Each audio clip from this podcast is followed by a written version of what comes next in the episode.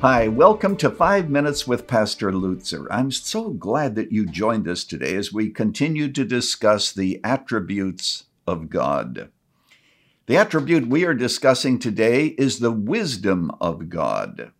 And if you were with us last time, you know that we defined wisdom as the ability to bring about the greatest possible ends using the best possible means. You say, well, Pastor Lutzer, does that mean that God needed evil to accomplish his ends? Is this really the best of all possible worlds? If you're thinking that, I'm so glad that that's exactly what is on your mind because in the next session, that's the question we are going to discuss.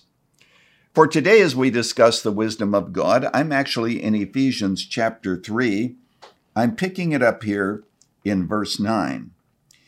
It's speaking about God, and it says to bring to light for everyone what is the plan of the mystery hidden for ages in God, who created all things, so that through the church the manifold wisdom of God might now be made known to the rulers and authorities. This was in accordance with his eternal purpose.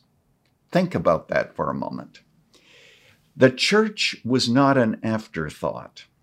And of course, the mystery that the Apostle Paul refers to is the unity of Jews and Gentiles, the multi ethnic church. And that, of course, can be expanded to include today the multi-racial church, people from every tongue and language and nation all around the throne. But this was God's eternal purpose, and it is the manifold, the many sided wisdom of God that we see in that. We see it because of the cross. And God's desire is to unite in one Jew and Gentile, that they might have a unity that really transcends race, that transcends cultures, the unity of Jesus Christ. Sin always divides, grace and God's work always unites. Now, I need to remind you, however, that the wisdom of God is a communicable attribute. If you are with us as we discuss the holiness of God, you know that I distinguish between the non communicable attributes, such as omniscience, omnipresence, which we will never have. The communicable attributes are ones that we also should have, at least to some degree. God loves, therefore we should love. God has wisdom, therefore we should have wisdom. And the Apostle Paul and others talk about the need for wisdom in the midst of our world. Now, I want to ask you a question today. Do you always seek God's wisdom? He has wisdom in which he accomplishes his purposes, but he says to us that we should seek him for wisdom. Recently, I counseled a young man whose girlfriend broke up with him, and it can be very crushing. We've all been there, thankfully. For many of us, that's in our past. But the fact is this I told him, remember that God can see around corners, and we can't.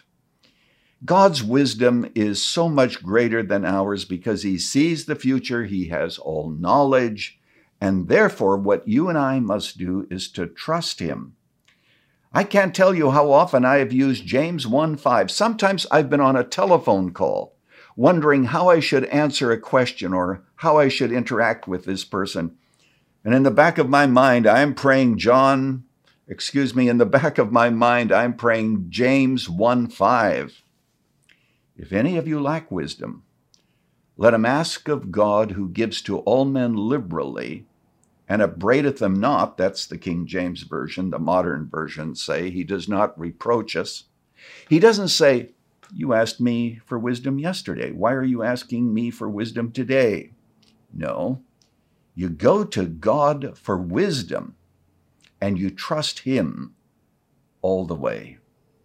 If I could just add a further word, sometimes when I've counseled couples who were so mismatched, I have often asked them, Did you really consult God before you were married? No, we kind of assumed that, you know, he was a Christian and so forth.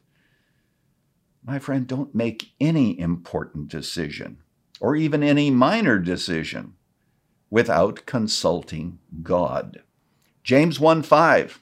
You lack wisdom? The wisdom of God manifest in the church, He will share with you the wisdom that you need to take the next step. God bless you. Today, go with God, and I'll see you right here next time. Thanks for joining us for Five Minutes with Pastor Lutzer, a production of Moody Church Media. If you'd like more teaching to encourage you in your Christian walk, visit moodymedia.org or follow us on Facebook at facebook.com forward slash Moody Church Media. Join us next week as we continue to study the attributes of God together.